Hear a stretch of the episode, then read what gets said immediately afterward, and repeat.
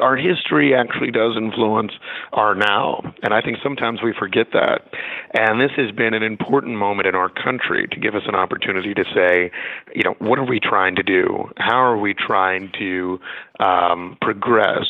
And what types of uh, pains of the past, the sins of the father in a classic sense, do we need to actually make sure that we at least address, recognize, and reconcile before we move on to, I think, fixing our, our cities and our country in the future?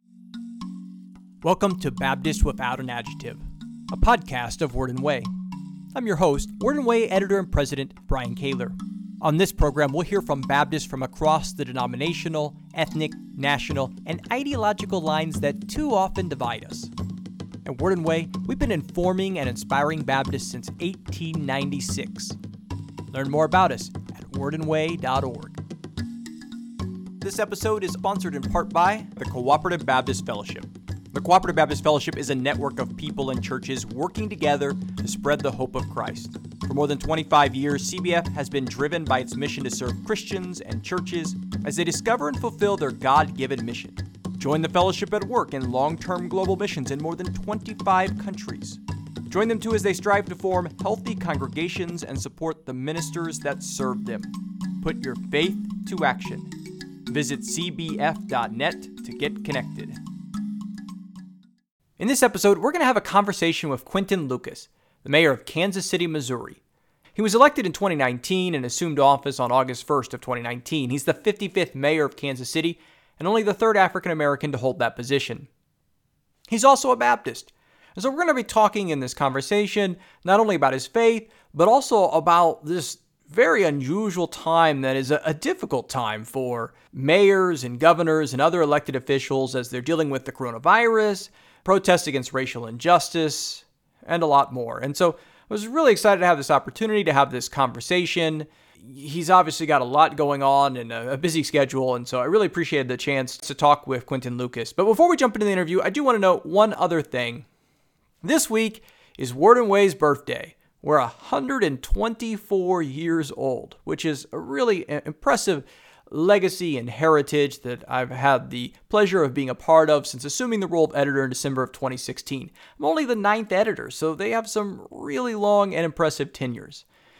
And of course, this has been a, difficult and unusual year, not just for mayors, but also for, for religious journalism and other news publications. And so, if you wanted to help us celebrate and maybe send us a little birthday gift, well, hey, that would be exciting. So all you have to do at wordandway.org is hit the donate button. We really would not exist without the support of our readers, listeners, and donors. It's what's kept us alive for 124 years, and we're looking forward to another year of informing and inspiring Baptists. And so we really do need your partnership, and would appreciate that greatly. So now here's my interview with Quinton Lucas, mayor of Kansas City, Missouri. Thanks, first of all, Mayor Lucas, for joining us on the program. Happy to be with you today. So, we are in this time of coronavirus, and so I guess the first thing I wanted to ask is is how are you doing, both individually as well as as a mayor who has had to make some difficult decisions these last few months? You know, I'm doing fine. Um, it has been a challenging issue, of course. Um, you know, some of it is kind of the negativity and the vitriol that's building up in our community, and you always certainly try to make sure that uh, you know people you really want to bring people together in these positions. That's not always possible, and uh, that's something I know I have uh, frustrations with. But on the whole, you know, I'm I'm doing fine. I have outstanding support here at the city and city hall, and uh, I know we'll get through it. Very good. I wonder if you could share a little bit about your personal faith background, as well as how your faith impacts and inspires your public service. Well, you know, if I were to say, um, kind of one of the greatest challenges of, of right now is that um, it's it's getting that realization that church is not necessarily a physical space because for me, I'm a Baptist myself. I've been, uh, my mother raised me in church, and so, you know, this is always, it is always a place for me of peace, of reflection, of understanding the principles that guide my life, and I think have guided so many others through much more challenging times than I've been through. And so I often use that to get through what I'm doing each day. You know, this week there's been in the news I received racial slurs, death, a death threat. Um, you know, you receive any number of other challenges, but if you always remember, I think the teachings that so many of us know, um, you know that this too shall pass and I never forget why I'm doing what we do. And so that's, you know, that's been a big part of me. But I do, I mean, I hope I get to hear my Baptist church choir again in, person. That's something I am missing, I'll admit. Yeah, it's not quite the same on the live stream. exactly. well, you know, and I know that's one of the things that you've had to do that's been a difficult decision. You've had to implement rules that have prevented churches from, as well as other mass gatherings, from occurring. And that's one of the things you've received criticism from. Uh, and I think it's it's helpful for us to be reminded that sometimes you know there's this I don't know the stereotype of public officials are these you know godless officials that are just trying to shut down our churches, and you know here you are also missing attending church as a public official as well. That you had to make a decision that has impacted your own faith community. You know, that was probably one of the hardest um, conversations I've had because I remember back around uh, right before Easter, um, and that was when all of the stay at home orders were ramping up. And I was on a phone call um, with some fairly senior pastors here in Kansas City, particularly in the inner city. Um, and they said, Now, wait a second, son, are you saying you're closing down my Easter service? And um, and we all talked about it. Actually, the the group prayed at the beginning of the call and at the end, um, and I think we all understood what we were doing to try to keep people right, uh, to keep people safe, and to find a different way to reach Kansas Citians to reach people all around through prayer, through our impact, frankly, through the service of all of us. And I've been proud of the fact that since that point, we have seen, um, I think, our faith communities really be leaders in connection with bringing folks together.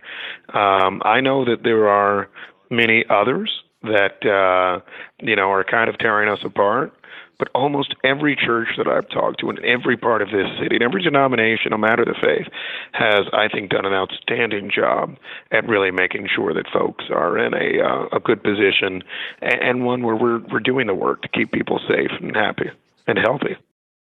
I know you've studied the the health issues a lot to make these decisions. You've recently put out an order on wearing masks in public, and so I wonder, you know, we have a lot of pastors that are listening and that are trying to figure out you know what can they do and how can they meet safely are, are there a couple of key tips that you have learned from health officials that you think churches and pastors should keep in mind if they do have some sort of gathering in person well, you know, I would say this. Um, you know, the world has shown us, ranging from protests to just the science itself, um, outdoor events are a lot safer than indoor events. And so, you know, to the extent one feels the need to get a congregation together, you know, keeping folks outdoors makes a world of difference. Now, I know a day like this in Kansas City, where we started with storms and all of that, um, makes predicting these sorts of things difficult. But, you know, really that that is our preference rather than um, kind of coming back inside. If you are inside, however, really being rigid about social distancing. Um, I know I'm the same way. You know, you haven't seen somebody for a while, so there's this incredible inclination um, to get closer, to give a hug, to do that sort of thing. Really try um, your best to keep groups separate to make sure that folks have that requisite distance at issue. Yeah, and, and you mentioned the fact that there have been protests happening, and this has been across the country, not just in Kansas City, against racial injustices, particularly after the police killing of George Floyd. And I wanted to ask you, as an African American man, what would you say to white Baptists and other Christians and others in our communities at this moment? Uh, what do you hope that we will understand and then do?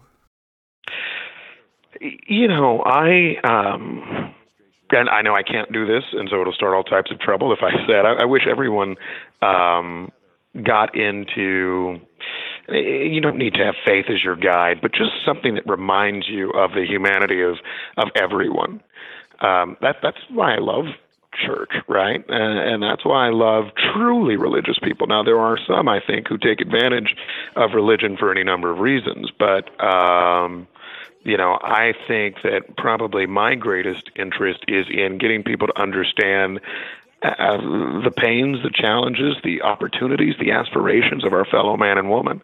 I think that's something that we see discussed in the Bible, and I really wish that more would see that, as opposed to, I think what we're seeing too much in our country now, the battles, right? Republicans, Democrats, all that.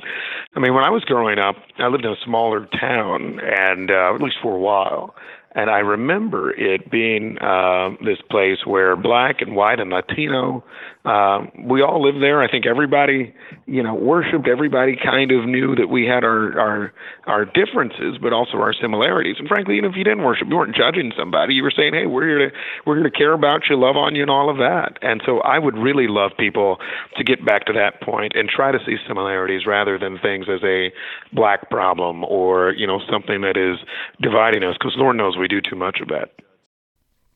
Yeah, and so I wonder: are there are there steps that you're hoping uh, that Kansas City can make at this time as people are trying to grapple with, you know, what are the positive things we can do to move forward as a society? You know, I think there are some positive concrete steps. We've already, um, I think, started a process with the Kansas City Police Department in how can we be more responsive? How can we be more accountable? How do we let people know that we care? And so that's uh, one important step. I think another important step is to actually make it clear that it's not just a police issue. It is a community issue. It's our laws. It's our city council. There are so many of us who have some important and vital role in how we can move forward in um, our current conversation. And then I think, you know, we need to continue to think about what it is that we're trying to do, preserve, and protect. And for me, a large part of that relates to the fact that um, we have got to make sure that um, we're not forgetting about the many victims of violent crime in our community. The young boy who was killed this week in Kansas City, four years old. Um, we had a 15 year old in a suburb of Kansas City shot and killed yesterday. I mean, those sorts of things. What is it that we're really trying to do? We're trying to make sure we're reaching people's hearts, addressing crime, so that we don't have this ongoing issue in our country and in our city, unfortunately.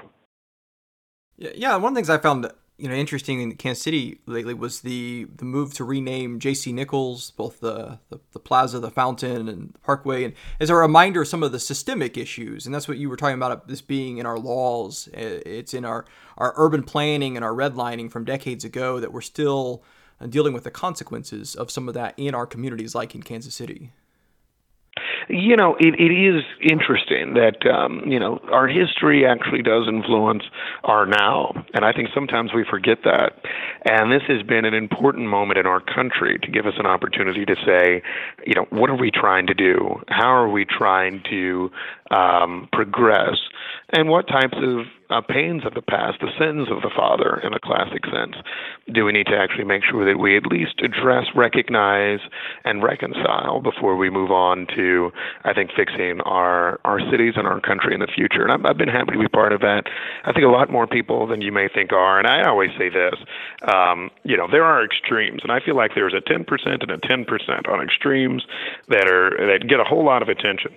But there's an 80% of us who realize that we want to see a safer community. We want to see um, black people feel safe in their communities, all people feel safe in their communities. And that's the sort of work I know that I'm committed to and that I think most Kansas Citians are excited about. We are, of course, on top of all of this that we've been talking about the coronavirus and the, the racial protests and all of the other issues, we are also in an election year. And I particularly wanted to talk about the idea of voting because we've seen again recently in Georgia and Kentucky images of voting inequalities. Voters in predominantly white neighborhoods had short lines due to plenty of voting locations. Those in black and other minor- minority communities had to wait for hours in a pandemic just to vote. And you had your own experience in, with voting in March that made some news. And so, for those that haven't heard that story, I wonder if you could tell us what happened and then help us think more broadly about what do we need to do as a country to improve our election system? You know, I think in terms of our election system and this country, I mean, we've we've got to realize that it should become easier to vote. Um, I'm not trying to get into huge political debates right now, but I am one who believes in in greater opportunities for voting by mail, particularly when you look at a crisis like COVID-19 and you see the number of folks that might be homebound or are concerned about going out to vote at a time like this. I think that's one thing we need to do. Um, we have all the technology in the world, but the voting process still doesn't seem to be it. Um, that's how you know I got kind of tripped up. I, I presented an ID. You know, the my names, I guess, were mixed up, uh, my first and last, and and we have to realize that every barrier, you know, taking 20 minutes extra to vote may mean that some people say, "Oh, what the heck, I got to go to work," and they don't come back. Um, we need to invest in voting like we actually care about it we need to make sure that we're, you know, giving decent pay to poll workers who are there for an entire day.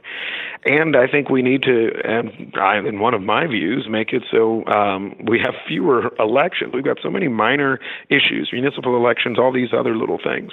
I'd like to see us actually progress beyond that, and uh, you know, just get to a point where we're in a uh, a better place where it's easier to vote, where people feel like their vote's valued, and uh, where the system actually can be more confident. So yeah, to, to, to, wrap up, then I mean, obviously you're an elected official. You you care about democracy. You believe in it, and so you know this idea of making sure people can actually vote, which has been a historic issue uh, since the beginning of who could and could not vote, is something we have continued to grapple with as a country. And so I hear you saying that we need to continue to to build on that and to work on that system. Yeah, absolutely. I mean, I think that's that's going to be something that's more important to us than anything. And so, yeah, I agree that that's a, a vital next step for us. Well, thank you, Mayor Lucas, so much for your time, for talking about these important issues, for taking some time out from all of the important decisions that you need to be making today. We really appreciate it. And I hope that you continue to find the, the wisdom that you need to lead in these times. Thank you so much. God bless you. Well, I hope you enjoyed this episode of Baptist Without an Adjective. You can learn more about us at wordandway.org, and don't forget to check out our sponsoring partner for this week's episode, the Cooperative Baptist Fellowship at cbf.net. If you've enjoyed this episode, I hope that you will share it with your friends on Facebook and head over to iTunes or your favorite podcast platform and write a positive review. It really does help more people to find the show. You can find easy to share links at podcast.wordandway.org. If you'd like to give to support this program, we greatly appreciate it. And as I said at the beginning, it really is a, a, difficult year, and your support would mean a lot to us as we continue our ministry of informing and inspiring Baptists. So all you have to do at wordandway.org is hit the donate button, and whatever you give there will help support the production of this podcast, as well as our website and monthly magazine. And speaking of that magazine, if you're not a subscriber, you're missing out. And so you can try it out for one year, half off, at tinyurl.com slash wwoffer. If you have any comments or feedback about this program, you can email me at bkaylor at wordandway.org. Thanks for listening.